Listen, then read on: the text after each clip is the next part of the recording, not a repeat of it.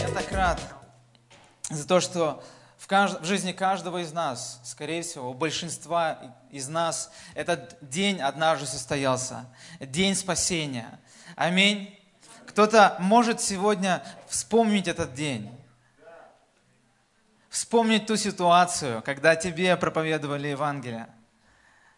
Вспомнить тот момент встречи с человеком, через которого ты услышал Евангелие, узнал о церкви, обстоятельства, вспомнить твои ощущения, вспомнить, что предшествовало тому, что ты был открыт в этот момент, и ты был готов слушать, что тебе говорят. Вы помните этот момент? Вы помните? Я хочу, чтобы каждый вспомнил. Все вспомнили. Можно ваши руки увидеть, кто помнит? Да? Так благодарен Богу. И пусть наше сердце сегодня наполнится благодарностью Господу за тот момент. Давайте сейчас представим, что, если бы этот день не настал, тот день твоего спасения. Что если бы человек, который проповедовал тебе, он упустил эту возможность. Он замешкался, промолчал, ему стало неудобно, и он не знал, чего сказать, и ситуация была упущена. И твоя жизнь продолжала протекать по тому же сценарию.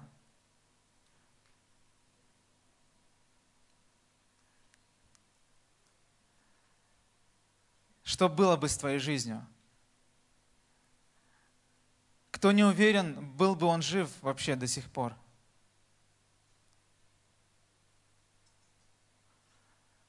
Когда я подумал вчера просто об этом, я никогда не думал о, о таком сценарии, что если бы вдруг того момента не настало в жизни моей семьи, что было бы со мною, эта мысль, она меня просто бросает в пот, в, просто в такую... Я не представляю, как, как бы сложилась моя жизнь. Это было бы ужасно. Самое малое, что можно сказать, это было бы ужасно. Аминь. И это был август 94 года, когда э, мы возвращались из отпуска из Крыма. Этот отпуск не был такой, знаете, радужный, такой, в такой семейной, такой здоровой атмосфере, потому что за день до отпуска моя мама собрала вещи, и с тремя детьми я был в тот, ну, нас было трое тогда, она взяла нас, мы переехали к ее маме, и на следующий день мы улетаем в Крым в отпуск. Это был август 94 года.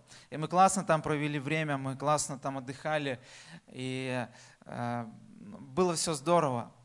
Но вот настал момент, когда нужно возвращаться. И сердце моей мамы, оно наполнилось печалью и болью, э, потому что ей, ее усталость, она никуда не пропала из ее сердца. Она была уставшая. Она устала от той жизни, которая происходила, от, от, от, от, от тех событий, которые были, от той ситуации, которая сложилась. Ее муж был алкоголиком, он ее бил, он не работал, ей приходилось работать и на свой страх и риск оставлять детей. Для нее всегда это был невероятный стресс, потому что невероятно, что могло произойти. Однажды мы, мама была на работе, мы поехали на машине, папа был пьяный, мы перевернулись по дороге, были в, мили, там, в, ГАИ, и ночью только вернулись. А, просто, я думаю, что в тот момент у мамы появились первые седые волосы. И в ее жизни было множество стресса, переживания. Она не знала, как дальше жить. Ее посещали мысли о суициде, потому что она не видела смысл такой жизни. Она не хотела, чтобы ее дети видели такую жизнь. Она находилась в одиночестве, никто ее не поддерживал. Со стороны родственников она ощущала давление, какую-то критику в ее адрес, будто бы она во всем виновата. Она оказалась просто в тупике. Она думала, просто в один мгновение покончить с собой, и тогда все остановится, и все проблемы уйдут. И мы ехали, сели в поезд, печаль подступала слезами к ее глазам, ощущение, что один минорный аккорд, и из ее глаз потекут ручьи слез, горя, печали и безвыходности. Мы ехали в поезде. Я помню, в себя восьмилетнего лежал на верхней полке плацкартного вагона, смотрел на дорогу, на леса, поля, которые мы проезжали по нашей необъятной стране. К счастью, в том плацкартном отсеке ехала одна верующая сестра из Воронежа. Она была уже в таком зрелом, зрелом возрасте, скорее всего, она уже была бабушкой. Слово за слово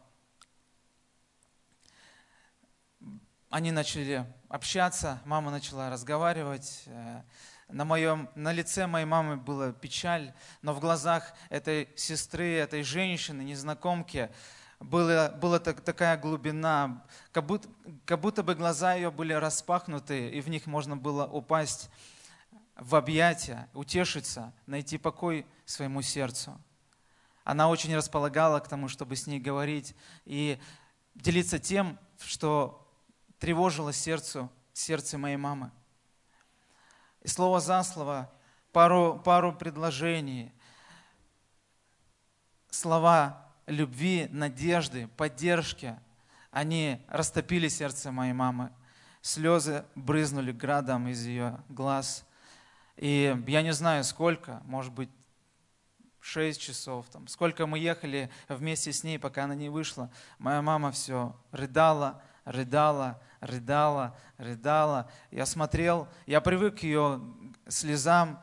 Это почему-то воспитало во мне на тот момент такую как бы отстраненность, что ли, потому что я ничего не мог сделать. Я часто видел свою маму плачущей после э, разборок домашних и проблем всяких. Слезы – это было привычное дело в нашей семье. Но тут я видел с этими слезами что-то не то, что-то по-другому происходит сейчас. Я помню тот момент, я помню ту ситуацию, я помню ту атмосферу какой-то теплоты, такой хорошего, такого хорошего, как бы атмосфера как будто бы была густой такой, теплой, умиротворяющей. Моя мама услышала о том, что Бог ее любит, и что Бог может изменить ее жизнь, что она ему нужна. Это сразило ее сердце, потому что она уже в это не верила, что она кому-то нужна.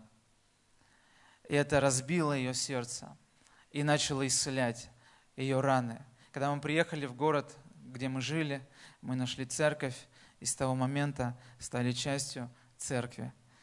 Слава Иисусу Христу!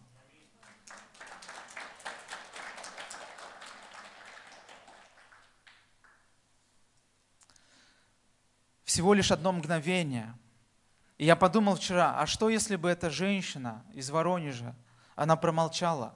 Что если бы она упустила этот момент, это мгновение, э, промолчала бы, читала бы книгу, может быть, даже Библию, ехала в свой город, игнорировала бы, ну, не обращая внимания. Может быть, она сказала бы, мне неудобно знакомиться с, с людьми, я вообще себя как бы неудобно чувствую, разговаривая с незнакомыми. И она бы вышла на своей остановке. Я не знаю, что бы было с моей жизнью, с жизнью моей мамы, семьи.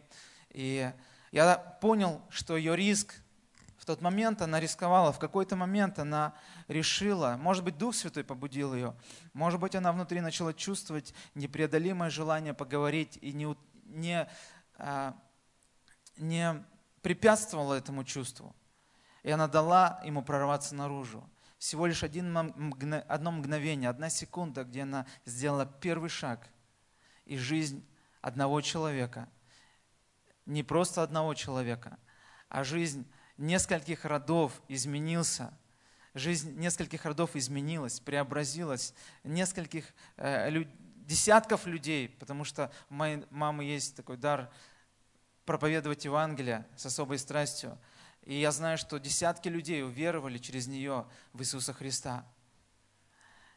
И история в какой-то момент изменилась, целых родов. Этот риск был оправдан.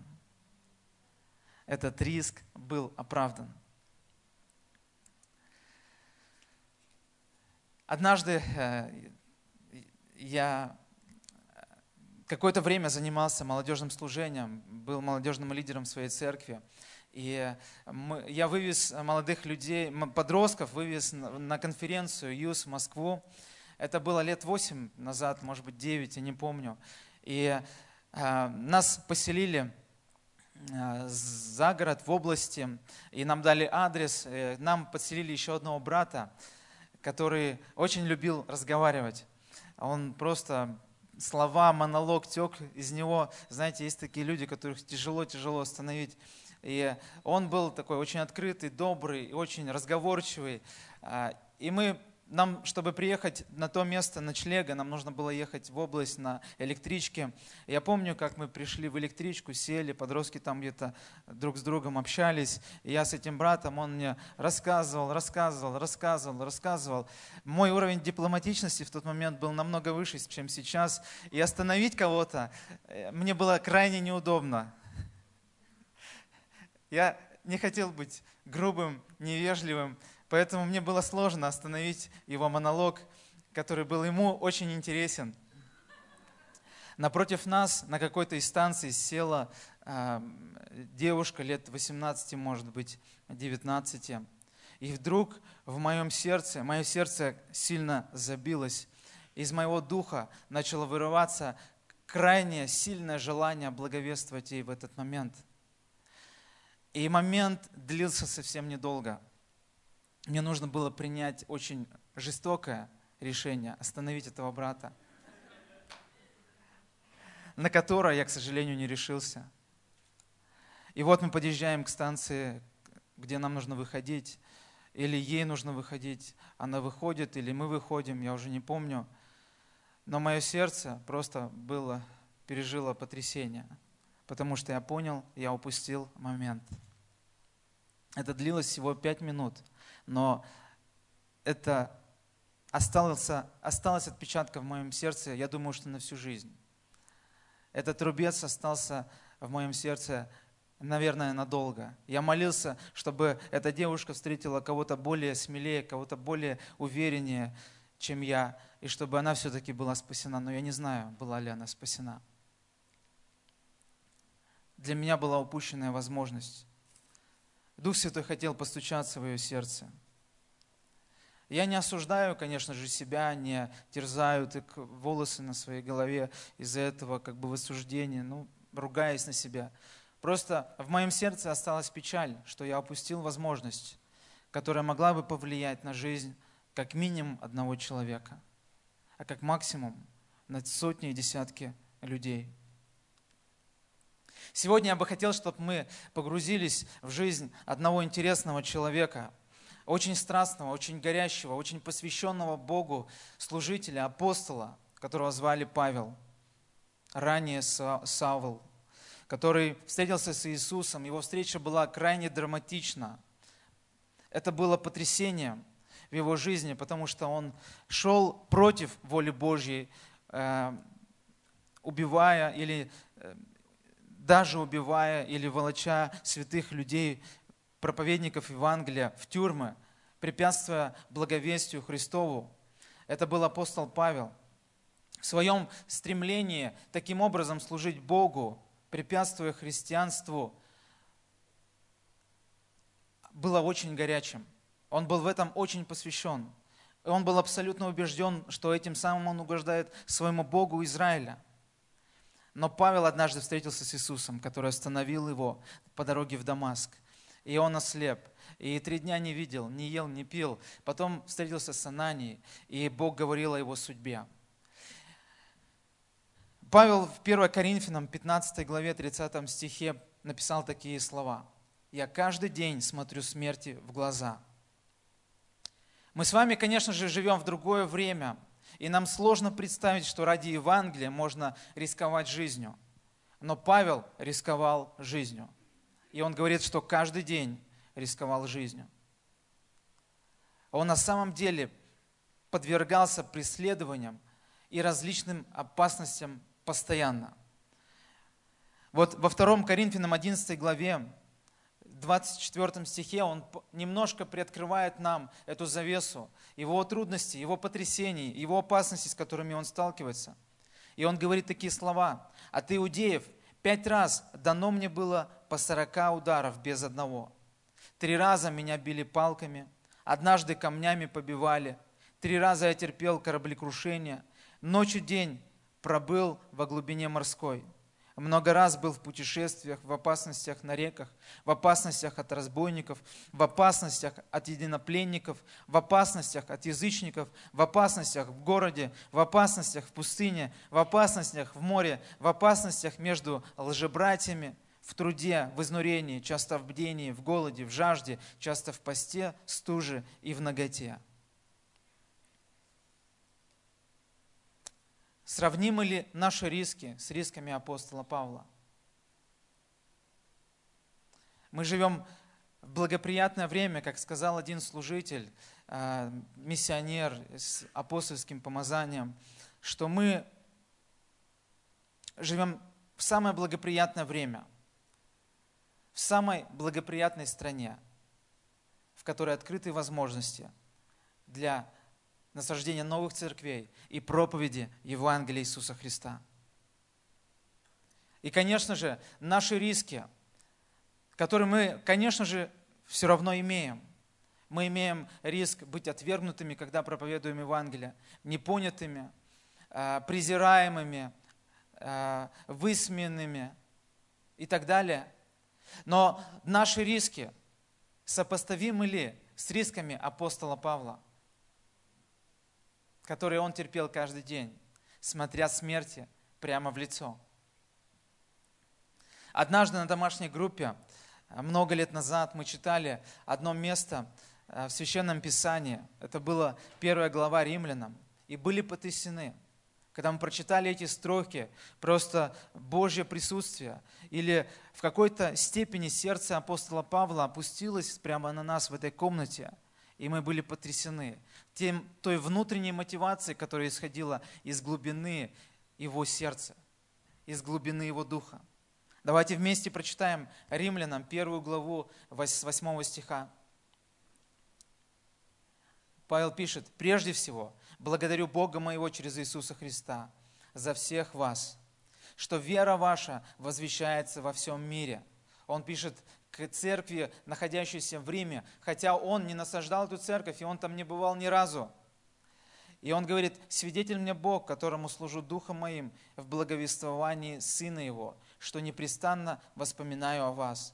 Всегда прося в молитвах моих, чтобы воля Божья когда-нибудь благопоспешила мне прийти к вам, ибо я весьма желаю или жажду увидеть вас чтобы преподать вам некое дарование духовное к утверждению вашему. То есть утешиться с вами верою общую, вашу, моею. Не хочу, братья, оставить вас в неведении, в неведении, что я многократно намеревался прийти к вам, чтобы иметь некий плод и у вас, как и у прочих народов. И, внимание, 14 стих. «Я должен и еленам, и варварам, мудрецам, невеждам, так что до меня я готов благовествовать и вам, находящимся в Риме, ибо я не стыжусь благовествования Христова, потому что оно есть сила Божья ко спасению всякому верующему. Павел говорит о том, что он должен.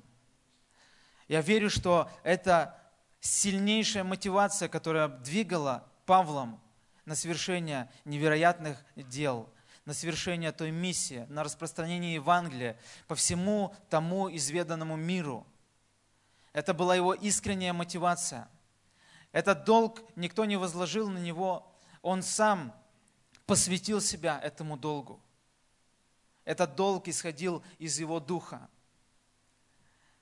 Он не мог ему препятствовать, потому что тогда ему пришлось бы раздвоиться. Я не знаю, как можно еще ярче описать отношение Павла к благовестию. Я должен благовествовать, говорит апостол Павел. И это исходит из его сердца. По-другому он не видит свою жизнь. По-другому он не представляет смысла на этой земле. Он говорит, я должен благовествовать Евангелие.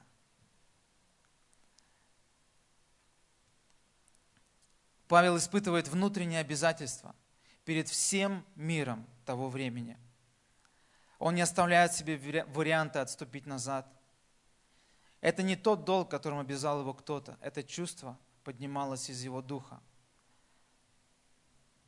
Одна писательница сказала такие слова, что долг – это то, чего в эту минуту не сделает никто, кроме вас.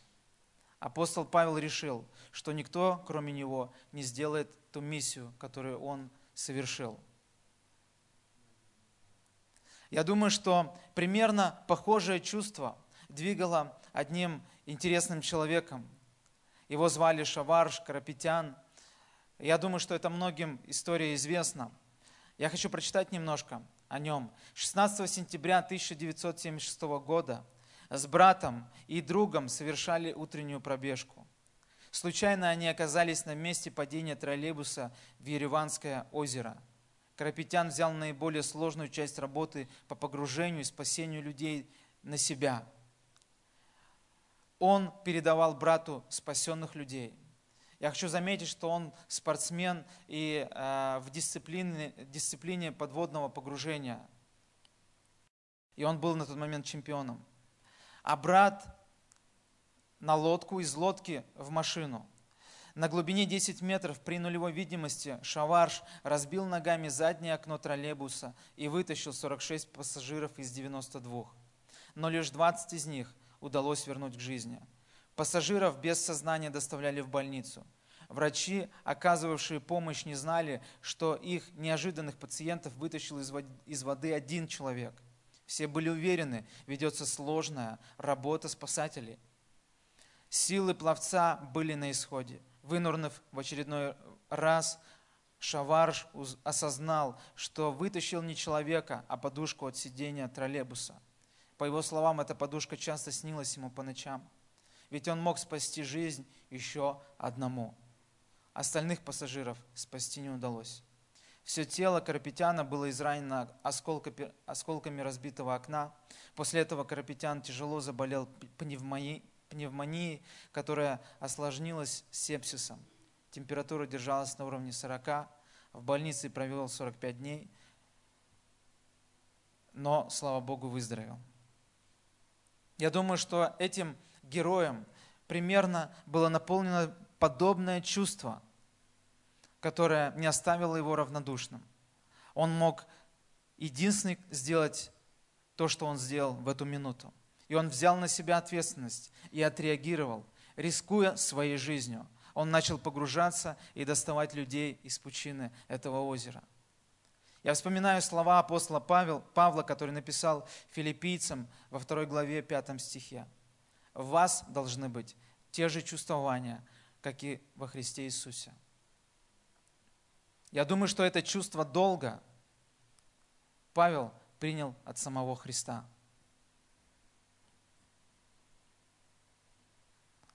Я думаю, что сам Христос был движим подобным долгом по отношению ко всему человечеству. Кроме него никто не мог этого сделать. Никто не мог занять его место. У апостола Павла была горячая мечта. Я могу представить, как апостол Павел, когда он покаялся, он ходил по городам или то время, когда он проводил в Дамаске, потому что около 14 лет он не был широко таким путешествующим проповедником и миссионером. Было время формирования его характера, его личности, его духовной жизни, его отношений с Иисусом.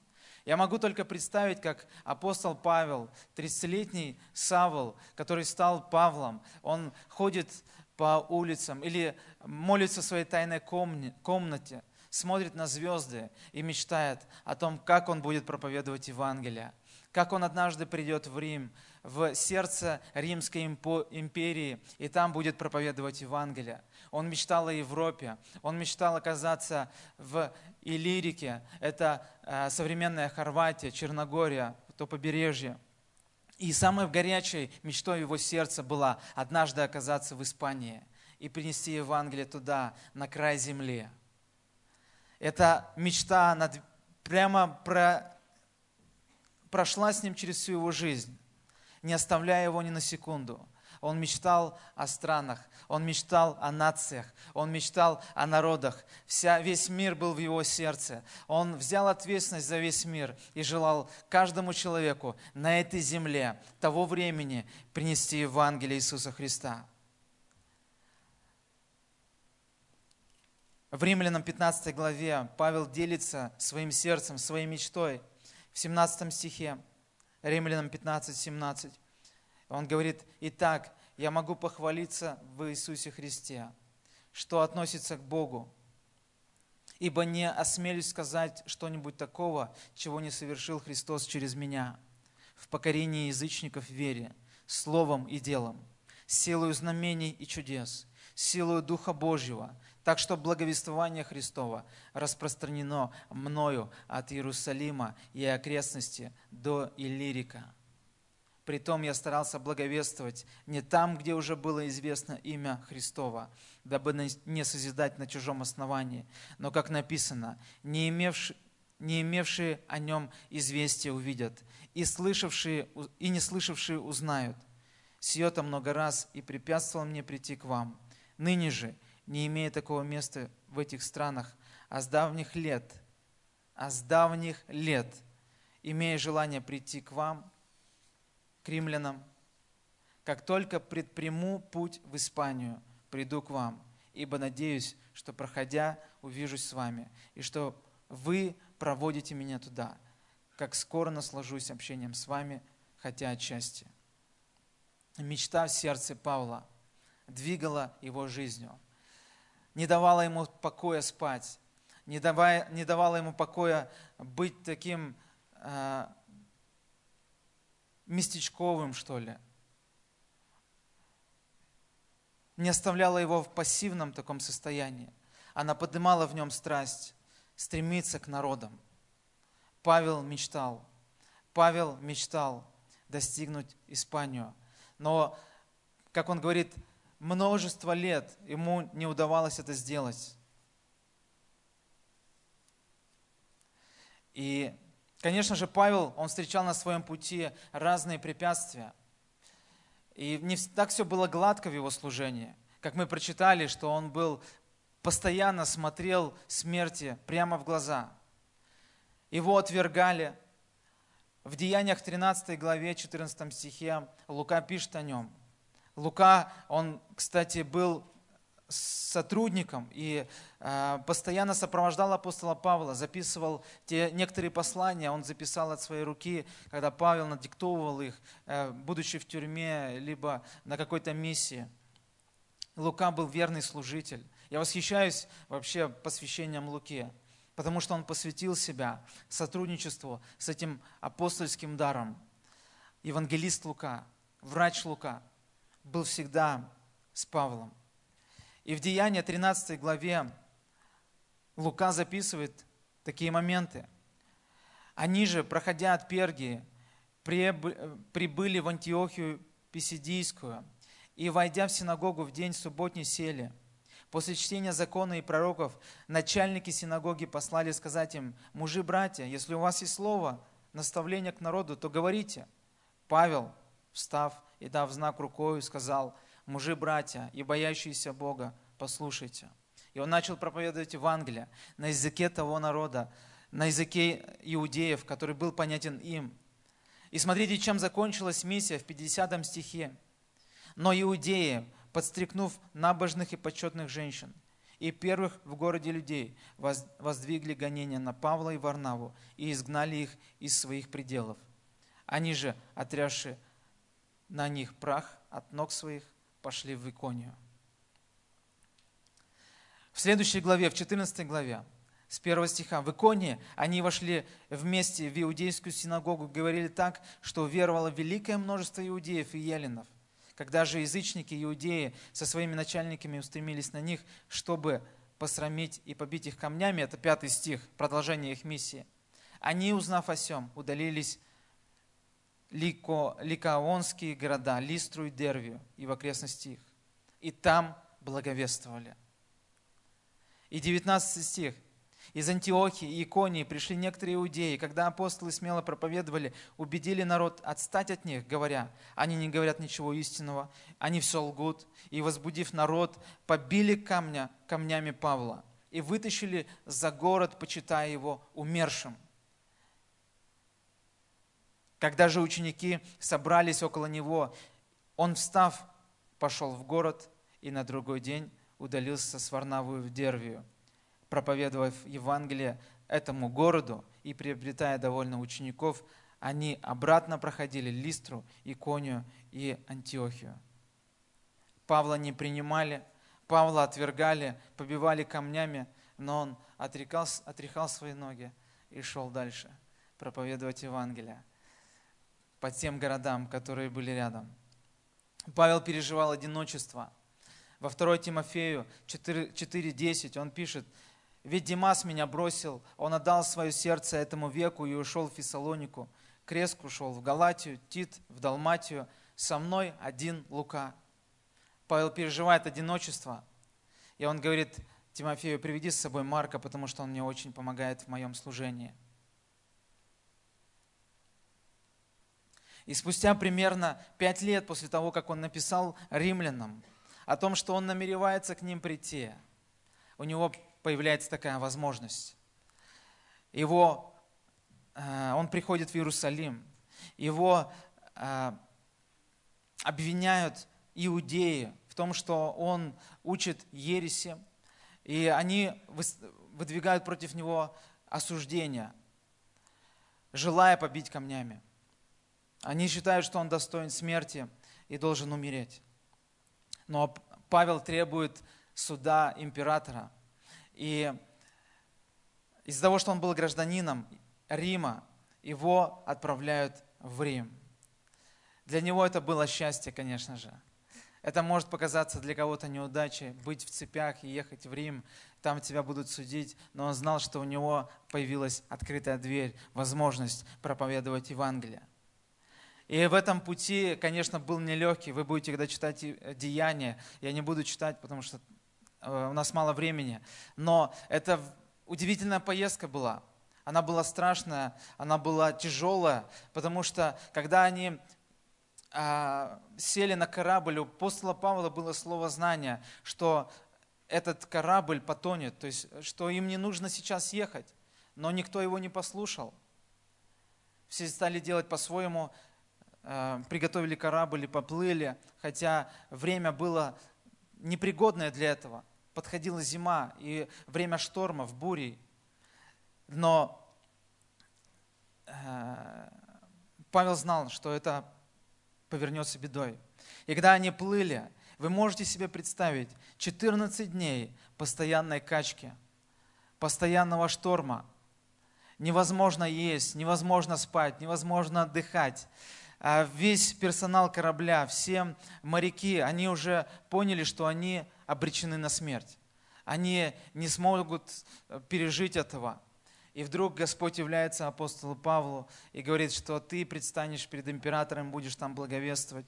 Он утешает всех. Потом разбивается их корабль. Они оказываются на острове Крит, который никогда не был благовеству... благовествуем.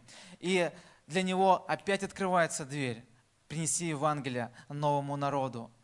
И там происходят опять невероятные чудеса. В его руку вцепляется змея, ядовитая змея, которая вцепляется, он ее бросает просто в огонь.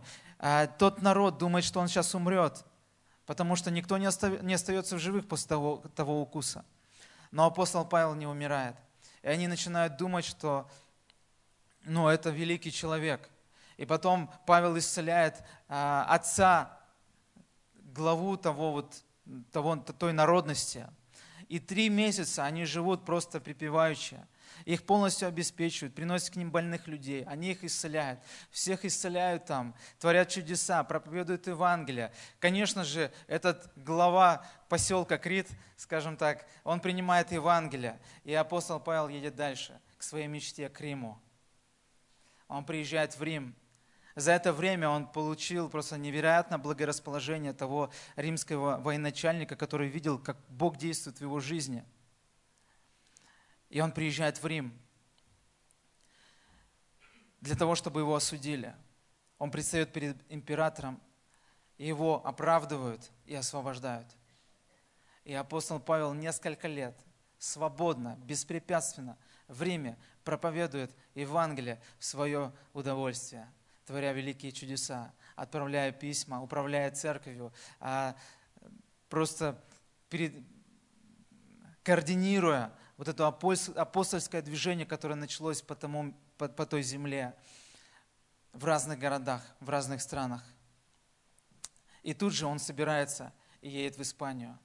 И он достигает Испанию, проповедует там Евангелие.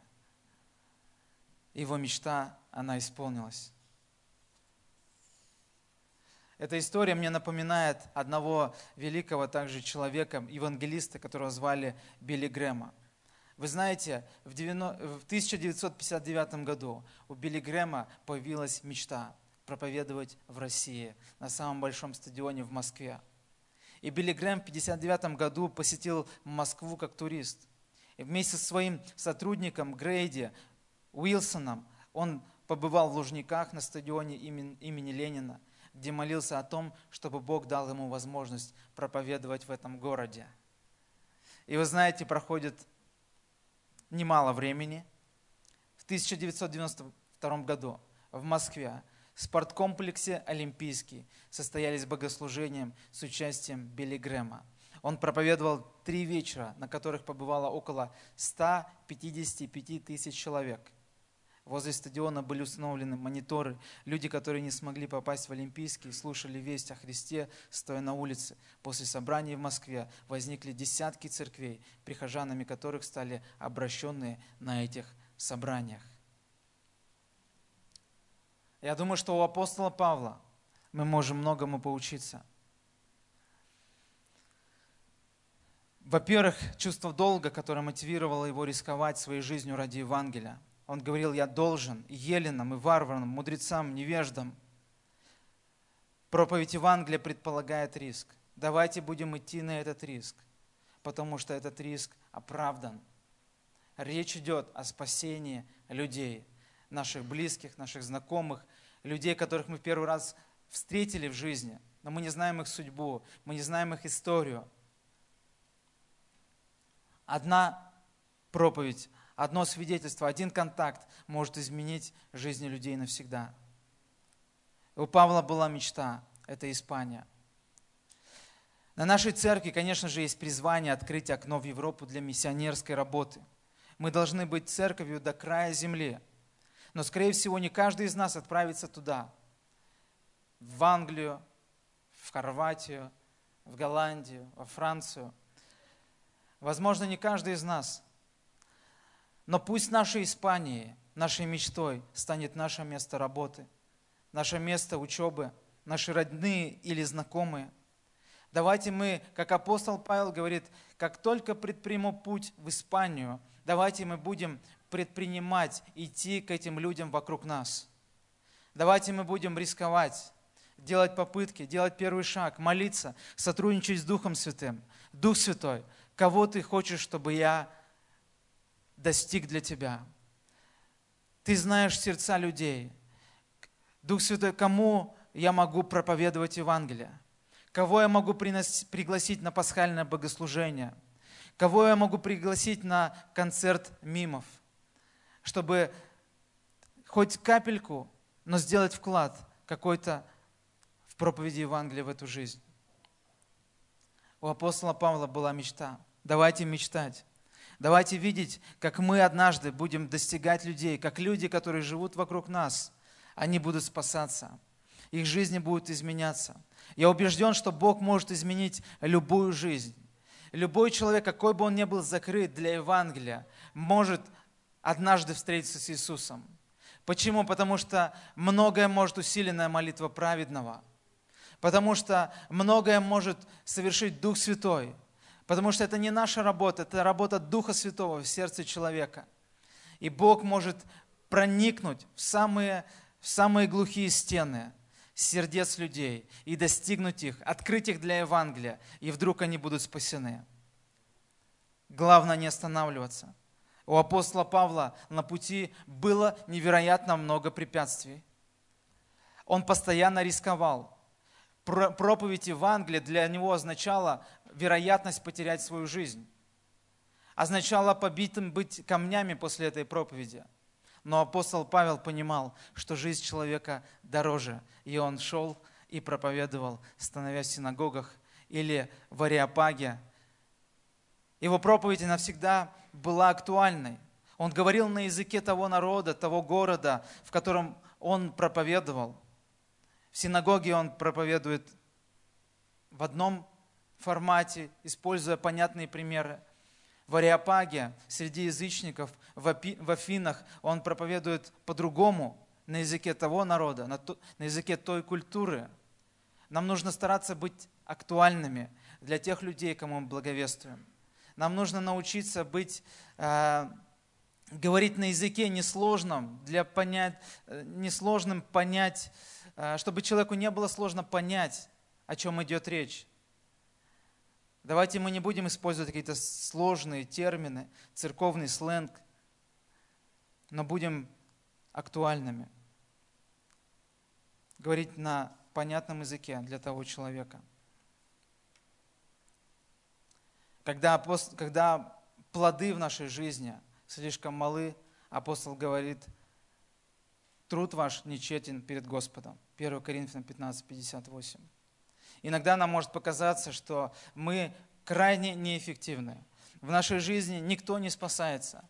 Я, что бы, то ни, что бы ни делал, как бы ни молился, но человек не хочет принимать Господа. Мои родные не спасаются, дети не спасаются, родители не спасаются – Павел говорит, что ваш труд нечетен перед Господом.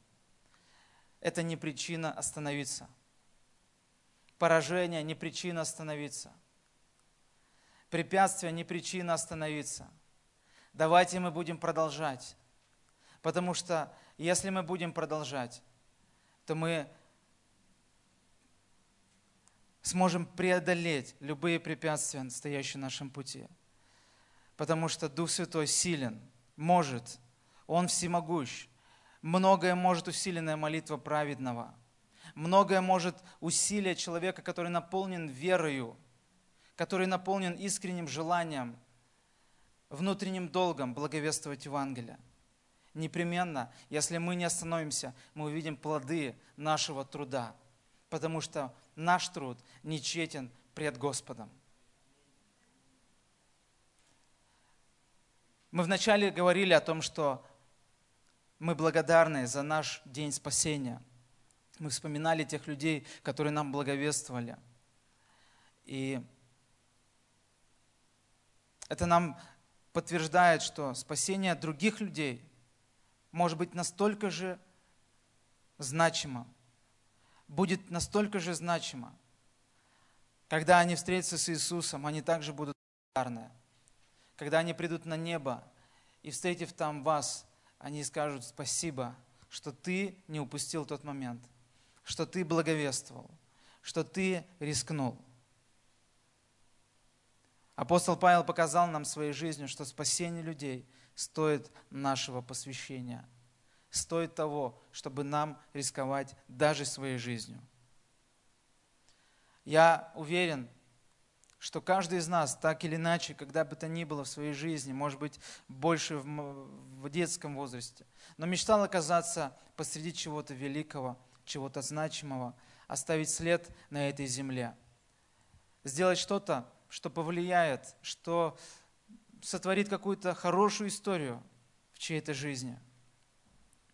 Когда я думаю о великом моменте, я не знаю более прекрасного чувства, когда видеть, когда человек обращается к Господу, и его жизнь изменяется. Если вы переживали этот момент, наверняка вы скажете «Аминь». Если вы не переживали, я вам желаю пережить этот момент. Увидеть, как человек, которому вы благовествовали, за которого вы неустанно молились, он обращается к Иисусу Христу, и его жизнь меняется. Я думаю, что в этом и есть величие нашей жизни. Потому что на небеса мы ничего с собой не заберем. Мы не заберем имущество, мы не заберем нашего богатства, но мы заберем только души людей, которых там встретим вместе перед Господом. Впереди нас ждут пасхальные события. Это прекрасное время для благовестия. Люди в этот период особенно открыты для того, чтобы слышать Евангелие, говорить о вере. Многие люди постятся в нашей стране. И давайте мы не будем упускать эту возможность. Мы будем предпринимать простые шаги, молиться за людей вокруг нас. Мы будем встречаться с ними, контактировать, звонить им, встречаться поужинать, покушать, пообедать. Будем угощать их чашкой кофе, для того, чтобы просто проповедовать им Евангелие. Это не всегда бывает просто, я понимаю. Но давайте будем начинать с того, чтобы просто встретиться и при возможности проповедовать Евангелие. И также приглашать на те события, которые впереди нас ждут.